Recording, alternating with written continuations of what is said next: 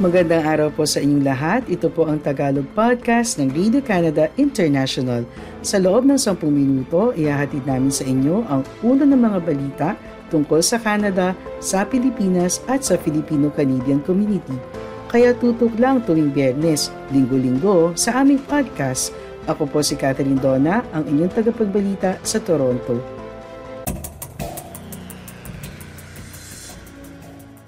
Ang ulo ng mga balita ngayong pangatlong linggo ng Marso. Filipino adobo, tampok sa Google Doodle, nagtrend sa Canada. Saskatchewan at Canada, nagkasundo na palawakin ng Immigrant Nominee Program ng probinsya. Filipino Restaurant Month, opisyal na nagbabalik para sa ikalawang taon. Benta ng bahay, tumaas ng 2.3% noong Pebrero kahit bumaba ang supply. Tampok sa Google Doodle noong Miyerkules ang isa sa pinakasikat na lutuing Pilipino, ang adobo. Binago ang logo ng pinakamalaking search engine sa mundo upang ipakita ang animated artwork ng isang batang lalaki at batang babae na inaamoy ang adobo na nakalagay sa ibabaw ng mainit na kanin. Ang kutsara at tinidor na gawa sa kahoy ay naging salita na Google habang makikita rin ang mga karaniwang sangkap ng paboritong ulam ng mga Pilipino tulad ng bawang, dahon ng laurel at bote ng suka o toyo. At kapag pinindot mo ang animated artwork, mapupunta ka sa page na puno ng mga link ng iba't ibang recipe para sa adobo. Makikita rin ang Filipino adobo artwork ng Google Doodle sa mga bansa tulad ng Canada, Estados Unidos, United Kingdom, Iceland at maging sa Pilipinas. Sa katunayan, nasa unang spot ng Google Trends ang salitang Filipino adobo na nasa mahigit 2 million searches sa Canada.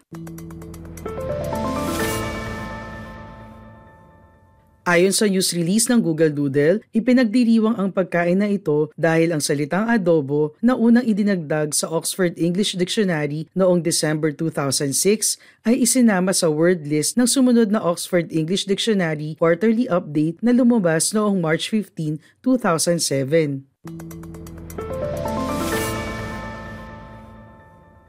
Iginuhit ng doodle artist na si Anthony Irwin ang Filipino adobo artwork. Ang kanyang ina ay isang Pilipinang imigrante sa Estados Unidos. Ikinuwento ni Irwin na para sa anak ng isang imigrante, ang kanyang relasyon sa pagkain ng kanyang magulang ay komplikado.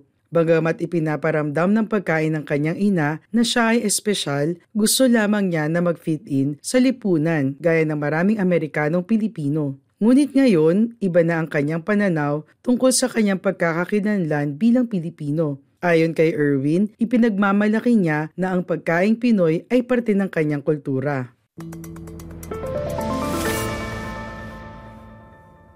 Ang inspirasyon ni Erwin sa pagguhit ng Filipino adobo artwork ay ang mabangong amoy ng adobo. Sinubukan niyang i-capture ang simpleng kasiyahan ng kanyang kabataan na inaamoy at tinitigman ng adobo.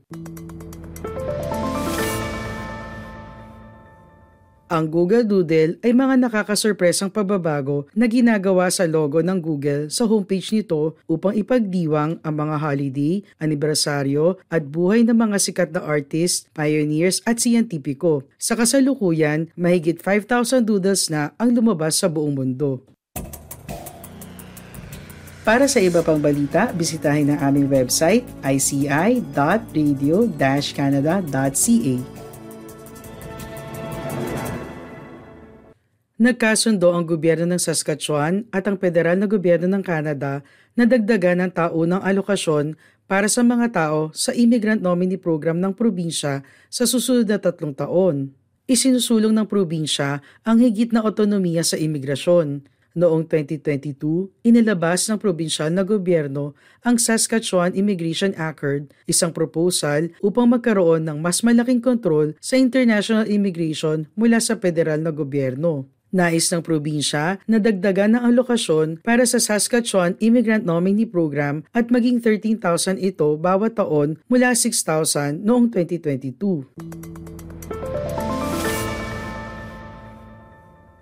Noong lunes, inanunsyo ng Ministro ng Saskatchewan para sa Immigration and Career Training na si Jeremy Harrison na ang annual allocation ay tataas sa 7,250 sa 2023 8,000 sa 2024 at 8,500 sa 2025. Ang pagtaas ngayong taon ang pinakamalaking alokasyon sa ilalim ng Saskatchewan Immigrant Nominee Program at magreresulta sa tinatayang 18,000 newcomers sa probinsya ngayong taon kasama ang nominees, ang kanilang mga asawa at dependents, sabi ng ministry sa isang news release. Sinabi ni Harrison sa mga reporter noong lunes ng hapon na ang mga pagbabago ay dumating matapos ang mga pagpupulong sa pagitan ng mga probinsya at teritoryo at federal na gobyerno.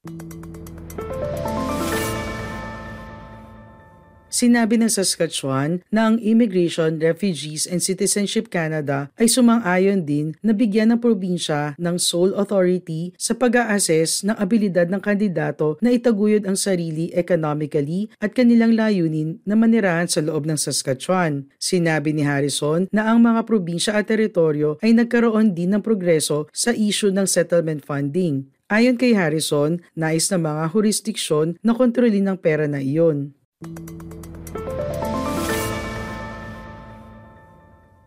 Ibinalita ni Harrison na ang mga detalye upang wastong suportahan at iproseso ang pagdagsa ng newcomers sa loob ng tatlong taon ay darating sa provincial budget sa susunod na linggo, habang ang provincial na gobyerno ay nagkaroon ng mas malaking kontrol sa economic migrants, hindi pa rin ito kontrolado ang family class. Sa pagitan ng 2015 at 2020, ang retention rates ng Saskatchewan ay bumaba sa 63% mula sa 78%.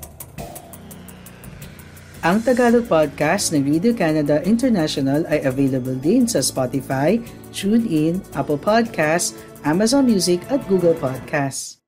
Ikinagagalak na i-anunsyo ng Philippine Department of Tourism at ng Philippine Consulate General sa Calgary ang pagbabalik ng Filipino Restaurant Month sa Canada kasunod ng tagumpay nito noong 2022.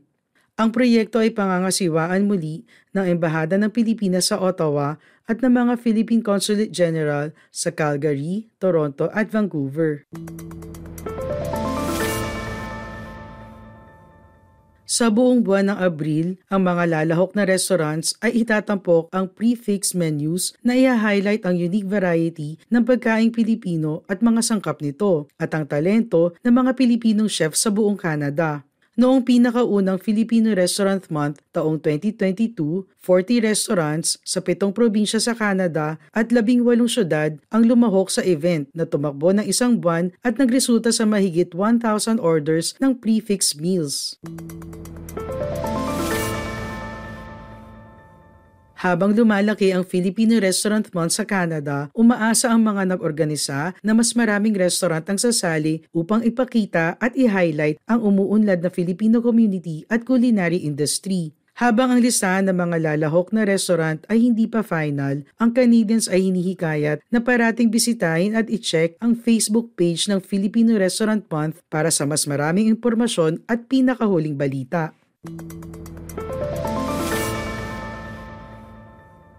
Sa pamamagitan ng partnerships at suporta ng mga sponsor sa Pilipinas, ang mga customer ng Filipino Restaurant Month sa Canada ay muling magkakaroon ng oportunidad na manalo ng mga premyo. Kabilang sa mga premyo ang trip accommodations, dining vouchers sa mga lalahok na restaurant at marami pang iba.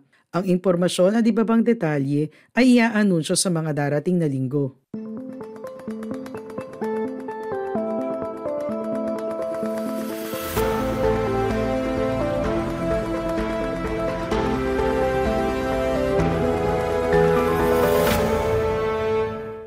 Ayon sa ulat na inilabas noong Miyerkules ng Canadian Real Estate Association, tumaas ang benta ng bahay sa Canada ng 2.3% noong Pebrero, kahit na bumaba ang mga bagong nakalista na property.